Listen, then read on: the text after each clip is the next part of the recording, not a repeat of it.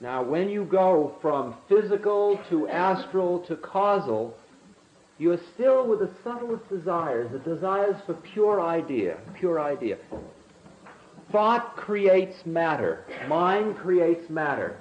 The causal plane is the world of ideas that creates the universe. Right at the top of the causal plane is where we call what we call Godhead.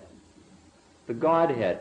It's the first place into the universe of form. It's the first world of form. It's the place where God created the universe.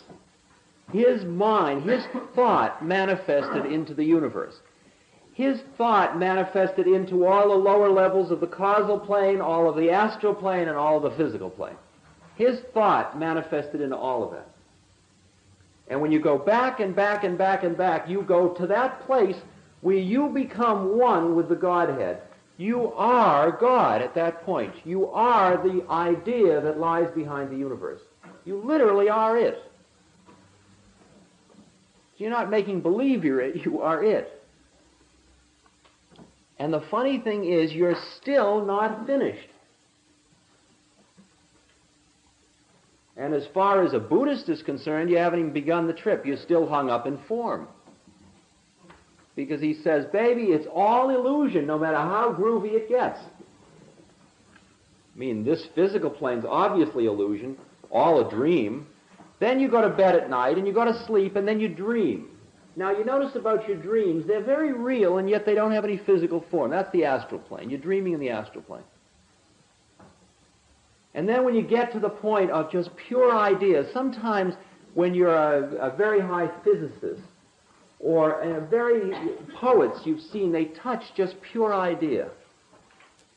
Sometimes art or a, a vase or something gets so essency, you feel you are touching God by being in connection with that piece of art. Because it's pure idea. It's the idea of vaseness, if you will. That place. It's, it's, it's causal. It's causal plane. A mind at the causal plane created the vase.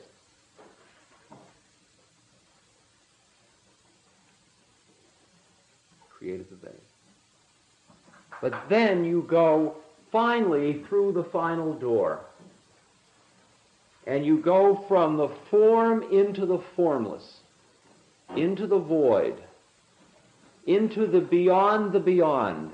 The Tibetan, uh, Tibetan mantra is Gate Gate Paragate Parasamgate Bodhi Swaha. O wisdom which has gone beyond, beyond the beyond, to thee homage. When you have cra- crossed the ocean of samskara, the ocean of illusion, the ocean of desire, the ocean of attachment, you can call it whatever you will, it's all the same ocean. When you have crossed through all the form, you become, you enter into the state of formlessness. It is eternally quiet. It's eternally quiet.